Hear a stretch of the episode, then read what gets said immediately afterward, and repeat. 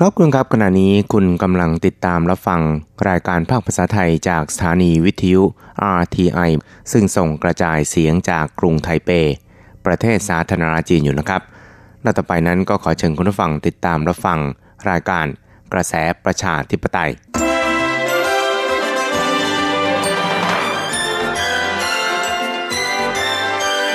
กระแสประชาธิปไตย ประชาธิปไตยนำเราสู่ความหวัง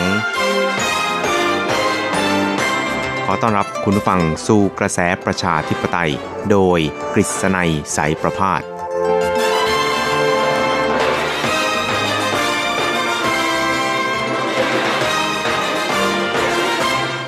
สวัสดีครับคุณผู้ฟังที่รักและเคารพทุกท่านครับ ผมกฤษณัยสารพาดก็กลับมาพบกับคุณผู้ฟังอีกครั้งหนึ่งครับ ในช่วงเวลาของกระแสประชาธิปไตยนะครับ ซึ่งเราก็จะพบกันเป็นประจำทุกสัปดาห์ครับ ในค่ำวันจันทร์แล้วก็เช้าวันอังคาร 3 ครั้งด้วยกันนะครับ ก็จะนำเอาเรื่องราวความเคลื่อนไหวที่น่าสนใจทางด้านการเมืองในไต้หวันในช่วงที่ผ่านมา มาเล่าสู่ให้กับคุณผู้ฟังได้รับฟังกันนะครับ ครับคุณผู้ฟังครับในช่วงสัปดาห์ที่ผ่านมานะครับ ถึงแม้ว่าข่าวคราวเกี่ยวกับทางด้านการทหาร แล้วก็ความตึงเครียดที่เกิดขึ้นบนช่องแคบไต้หวันนั้น อาจจะทุเลาลงบ้างนะครับ แต่ว่าอย่างไรก็ตามนั้นทางฝ่ายทหารของสหรัฐนะครับก็ได้ออกมาเตือนเหมือนกันนะครับว่าจริงๆแล้วเนี่ยนะครับ การลุกล้ำไต้หวัน ด้วยกำลังอาวุธจากจีนนี่นะครับ อาจจะเกิดขึ้นเร็วกว่าที่คาดการเอาไว้ในตอนแรกนะครับ เพราะฉะนั้นเนี่ยตอนนี้บรรดาประเทศตะวันตกทั้งหลายนี่นะครับ ต่างก็ได้พยายามที่จะสกัดกั้นไม่ให้จีนเนี่ยนะครับแผ่ขยายอิทธิพลมากจนเกินไปนะครับ ซึ่งในส่วนนี้เนี่ยนะครับทางนายอูเจาเซียรัฐมนตรีว่าการกระทรวงการต่างประเทศของไต้หวันสาธารณจีนนะครับ ก็ได้ตอบข้อซักถามของบรรดาสสต่อที่ประชุมคณะกรรมาการต่างประเทศ สภานิติบัญญัติแห่งชาติของไต้หวันสาธารณจีน เมื่อสัปดาห์ที่ผ่านมานะครับ เกี่ยวกับภัยคุกคามจากจีนนะครับ โดยย้ำว่าไต้หวันนั้นมั่นใจนะครับว่า ตอนนี้เนี่ยนะครับทั่วโลกเนี่ยต่างก็จับจ้องแล้วก็ตั้งเป้าไปที่จีนเนี่ยอย่างชนิดที่เรียกว่า เป็นไปโดยอัตโนมัตินะครับ ซึ่งเขาก็บอกว่าจากการพบปะกันระหว่างระดับสูงของจีนกับสหรัฐแล้วก็จะต้องประเมินจากสถานการณ์โลกโดยรวมนะครับอาทิการเจรจาเพื่อความมั่นคง 4 ฝ่ายหรือควอดการพบหาหรือ 2 ต่อ 2 ระหว่างสหรัฐกับญี่ปุ่น เกาหลีและสหรัฐนะครับ การเยือนอินเดียของรัฐมนตรีกลาโหมของสหรัฐรวมทั้ง พัฒนาการของการเข้าร่วมการประชุม สนธิสัญญานาโต้ของรัฐมนตรีว่าการกระทรวงการต่างประเทศสหรัฐนะครับ ซึ่งจะสังเกตเห็นได้ว่า มีการยกระดับความร่วมมือระหว่างประเทศต่างๆ เหล่านี้เนี่ยนะครับ เพื่อที่จะรับมือกับ ปัญหาของจีนนะครับ ทั้งนี้นะครับนายอูเจาเซียนั้นก็ได้ระบุเกี่ยวกับเรื่องนี้ครับบอกว่า局势看起来我们台湾没有必要担心我们只看到这些理念相近国家的这个结合是越来越สรุปจากสถานการณ์เหล่านี้โดยรวมแล้วนี่นะครับไต้หวันไม่จำเป็นต้องไปวิตกกังวลอะไรมากมายนัก ซึ่งเราเห็นว่าหลายประเทศที่มีอุดมการณ์ใกล้เคียงกันนั้น ได้มีการรวมตัวกันอย่างแนบแน่นมากยิ่งขึ้น ซึ่งเราก็เห็นว่ากลไกภูภาคีที่มุ่งต่อปัญหาจีนนั้น ทุกฝ่ายมีความร่วมมือ ที่แน่นแฟ้นมากทีเดียวครับ ครับส่วนประเด็นที่เกี่ยวข้องกับความสัมพันธ์ระหว่างไต้หวันกับปารากวัยนะครับ ซึ่งก็มีข่าวออกมาเหมือนกันนะครับว่าจีนนั้นก็พยายามอาศัยวัคซีนเนี่ยมาเป็นเงื่อนไขต่อรองนะครับกับหลายประเทศนะครับ โดยเฉพาะอย่างยิ่งประเทศที่มีความสัมพันธ์ทางการทูตกับไต้หวันว่าถ้าว่า ต้องการได้วัคซีนจากจีนแล้วนี่นะครับก็จะต้องตัดความสัมพันธ์ทางการทูตกับไต้หวันนะครับ ซึ่งปารากวัยนั้นก็เป็นหนึ่งในประเทศนี้นะครับ ซึ่งจริงๆแล้วเนี่ยนะครับ การที่จีนอาศัยวัคซีนเนี่ยมาเป็นเงื่อนไขเนี่ยนะครับ ก็ไม่มีความเป็นมนุษยธรรมนะครับ เพราะว่าไม่ได้สอดคล้องกับการดำเนินความสัมพันธ์ทางการทูตกับหลายประเทศนะครับ ซึ่งนายอูเจาเซียนะครับ ก็ได้ระบุนะครับบอกว่า การที่จีนใช้วิธีการอย่างนี้เนี่ยนะครับ ก็จะทำให้ปารากวัยเนี่ยครับรู้สึกเดือดแค้นแล้วก็ไม่พอใจเป็นอย่างยิ่งเลยทีเดียวนะครับ ซึ่งพอจีนเนี่ยนะครับได้เข้าไปแทรกแซงกิจการต่างๆ ภายในของปารากวัยมากยิ่งขึ้นนี่นะครับ ก็ทำให้ทั้งปารากวัยแล้วก็ชาวปารากวัยนะครับมีความไม่พอใจแล้วก็เครียดแค้นจีนเป็นอย่างยิ่งนะครับ โดยเฉพาะอย่างยิ่งในส่วนของการที่จีนนั้นใช้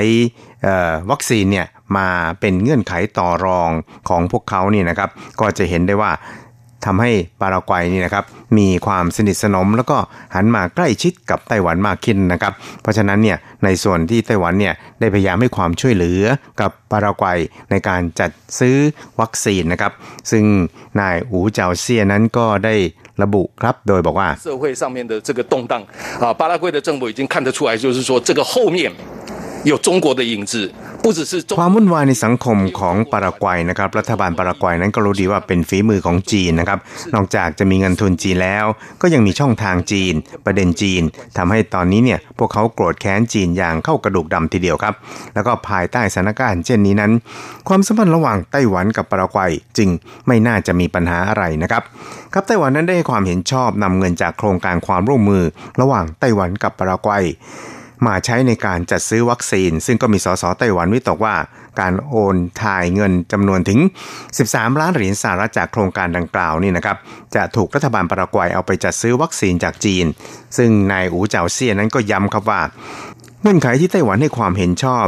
ในเรื่องนี้ประการหนึ่งนะครับก็คือจะไม่นำเงินดังกล่าวเนี่ยไปจัดซื้อวัคซีนจากจีนนะครับหากจะไปซื้อวัคซีนจากจีนแล้วเนี่ยก็ห้ามใช้เงินในส่วนนี้จากไต้หวันครับ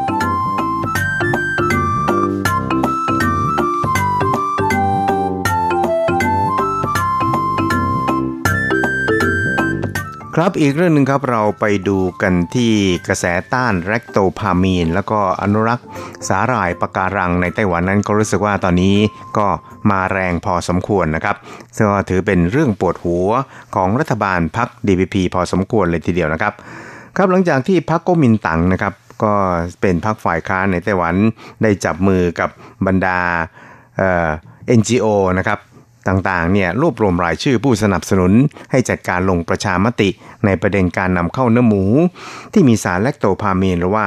สารกระตุ้นเนื้อแดงจากสหรัฐนะครับ ซึ่งเกรงว่า จะส่งผลกระทบต่อสุขภาพของประชาชนรวมทั้งประเด็นเกี่ยวกับการรักษาหลายปะการังที่เป็นสิ่งธรรมชาติที่หายากครับ กว่าจะสะสมเป็นสาหร่ายปะการังได้เนี่ยก็ต้องใช้เวลานานกว่า 7,000 ปีทีเดียวครับ ซึ่งก็คาดว่าน่าจะมีการจัดการลงประชามติใน 2 ประเด็นนี้ พร้อม ๆ กันในช่วงเดือนสิงหาคมที่จะถึงนี้นะครับแล้วก็ในช่วงที่ผ่านมาครับ กระแสการสนับสนุน 2 ประเด็นดังกล่าวนั้นก็รู้สึกว่าจะพุ่งสูงขึ้นอย่างเห็นได้ชัดนะครับเกินกว่าร้อยละห้าสิบทีเดียว เพราะฉะนั้นเนี่ยโอกาสที่ประเด็นการลงประชามติทั้งสองประเด็นจะผ่านการรับรองนั้น น่าจะค่อนข้างเป็นไปได้พอสมควรเลยทีเดียวนะครับ ซึ่งก็ทำให้รัฐบาลพรรค DVP เนี่ยรู้สึกว่าจะต้องเร่งดำเนินการในการประชาสัมพันธ์ให้ประชาชนเนี่ยนะครับ ได้เล็งเห็นถึงความสำคัญนะครับ แล้วก็เล็งเห็นถึงการที่ไต้หวันนี่นะครับ จะต้องนำเข้าหรือว่าเปิดตลาดเนื้อหมูที่มีสารแลคโตพามีนให้แก่สหรัฐเพื่อแลกกับผลประโยชน์บางอย่างให้แก่ประเทศชาตินะครับ ซึ่งตอนแรกเนี่ยพรรค DVP นั้นก็ได้วางเฉยครับ แต่ว่าพอเห็นว่าคะแนนนิยมนะครับ หรือว่ากระแสของทั้งสองประเด็นนี้นะครับเริ่มมาแรงนี่นะครับก็เริ่มมีความเคลื่อนไหวในการที่จะประชาสัมพันธ์ให้ ประชาชนเนี่ยได้เข้าใจนะครับแล้วก็ทำความเข้าใจกับบรรดา NGO ด้วย ทั้งนี้นะครับนายโจจางจีโฆษกพรรคดีพีก็บอกว่า รัฐบาลนั้นจะพยายามรวบรวมความคิดเห็นที่หลากหลายต่างๆ มาประกอบการพิจารณา เพื่อวางแนวนโยบายยุทธศาสตร์ที่เหมาะสมที่ดีที่สุดนะครับ โดยไม่มีสิ่งที่เรียกว่าแนวรบหลักหรือว่าเลี่ยงการประทะ แต่จะพยายามทำความเข้าใจกับทุกภาคส่วนของสังคมที่สนใจในประเด็นดังกล่าวอย่างเต็มที่ครับ ทั้งนี้ก็เพื่อที่จะทำความเข้าใจประเด็นที่มีการลงประชามติครับครับผลการสำรวจความคิดเห็นของประชาชนเกี่ยวกับทั้งสองประเด็นดังกล่าวนะครับ ก็ปรากฏว่ามีผู้ถูกสำรวจสูงถึง 62%นะครับ เห็นด้วย กับการคัดค้านนโยบายการนำเข้าเนื้อหมู ที่มีสารแลคโตพามีนจากสหรัฐนะครับ แล้วก็นอกจากนี้ยังมีอีก 54%ครับที่เห็นด้วยกับประเด็นการรักษาหลายปะการัง ที่รัฐบาลมีแผนการจะสร้างสถานีเก็บกักก๊าซธรรมชาติ เพื่อแก้ปัญหาขาดแคลนพลังงานนะครับ ก็ทำให้รัฐบาลประธานาธิบดีชาอิงหวนนั้น ได้รับแรงกดดันจากทั้งสองประเด็นเนี่ยไม่น้อยเลยทีเดียวนะครับ นายโจจางเจียนะครับก็ได้ระบุเกี่ยวกับเรื่องนี้นะครับ บอกว่าอย่างเช่นในช่วงที่ผ่านมานั้น ที่พรรคกุมินตังสนับสนุนการลงประชามติ ประเด็นโรงงานไฟฟ้านิวเคลียร์แห่งที่ 4 ซึ่งพรรคดีพีไม่ว่าจะเป็นประธานาธิบดีใช่นายกรัฐมนตรีซูนะครับตลอดจนถึงภายในพรรคเองเนี่ยต่างก็มีจุดยืนที่แน่วแน่มั่นคง ที่จะพัฒนาไต้หวันนั้นเป็นเกาะที่ปลอดจาก หรือว่าปลอดนิวเคลียร์นะครับ แล้วก็มีจุดยืนที่แตกต่างจากของพรรคก๊กมินตั๋งโดยสิ้นเชิงครับ เพราะฉะนั้นเนี่ยจึงเป็นผลดีต่อการที่จะทำความเข้าใจกับประชาชนในประเด็นการลงประชามติให้ชัดเจนยิ่งขึ้นได้นั่นเองนะครับครับเพราะฉะนั้นเนี่ยเราก็คงจะต้องติดตามกันนะครับว่า การจัดการลงประชามติในส่วนนี้เนี่ยนะครับ จะออกหัวหรือออกก้อย เพราะว่านโยบายทั้งสองนั้นถือว่าเป็นนโยบายสำคัญของรัฐบาลท่านประธานาธิบดีชาอิงหวนครับ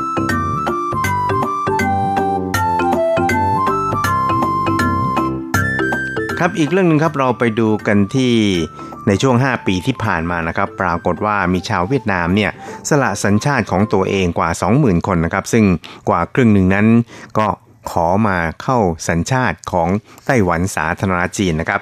ครับรายงานฉบับหนึ่งที่ส่งมอบให้แก่รัฐบาลเวียดนามพิจารณาเมื่อเร็วๆนี้นั้น ได้ระบุครับว่า ในช่วงระหว่างปี 2016 ถึง 2020 หรือ 5 ปีที่ผ่านมาครับมีชาวเวียดนามขอสละสัญชาติมากถึง 24,370 คนนะครับเพื่อไปขอเข้าถือสัญชาติของประเทศอื่นแทน และกว่าครึ่งหนึ่งนะครับหรือนับหมื่นที่ขอเข้าถือสัญชาติไต้หวันครับ ทั้งนี้นะครับ VN Express ในเวียดนามรายงานว่า รายงานฉบับหนึ่งของนายเงียนผู้ตง ประธานาธิบดีของเวียดนามนะครับแล้วก็เป็นเลขาธิการใหญ่ของพรรคคอมมิวนิสต์เวียดนามด้วย ได้เสนอเข้าสู่การพิจารณาของรัฐสภาเวียดนาม เมื่อสัปดาห์ที่ผ่านมา ระบุว่าในช่วง 5 ปีที่ผ่านมานั้นชาวเวียดนามขอเข้าถือสัญชาติไต้หวันมากที่สุดถึง 10,000กับ245 คนรองลงมาได้แก่เยอรมนี 9,294 คน และเกาหลีใต้ 1,418 คนนะครับ ส่วนประเทศอื่นๆ นั้นก็ประกอบไปด้วยสิงคโปร์ญี่ปุ่นฮ่องกงนอร์เวย์เนเธอร์แลนด์และก็สหรัฐ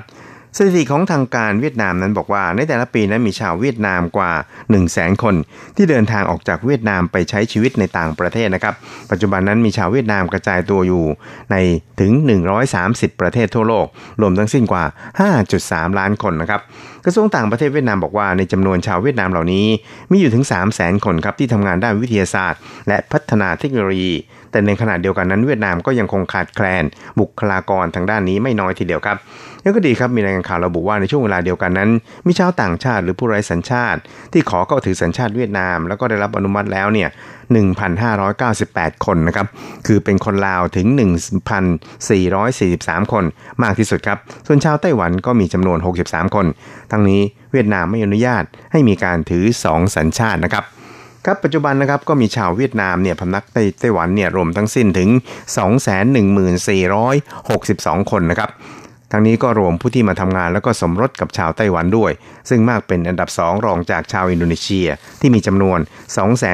241,823 คนนะครับ ส่วนใหญ่นั้นจะมาทำงานเป็นผู้ช่วยแม่บ้านในไต้หวัน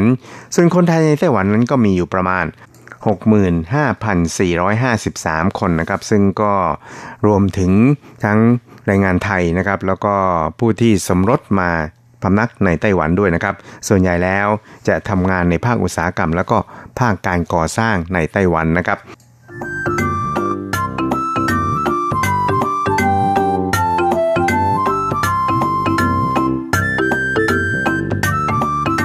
ครับคุณครับเวลาของกระแสประชาธิปไตยในวันนี้ก็หมดลงแต่เพียงเท่านี้ครับ เราจะกลับมาพบกันใหม่ในสัปดาห์หน้า สวัสดีครับ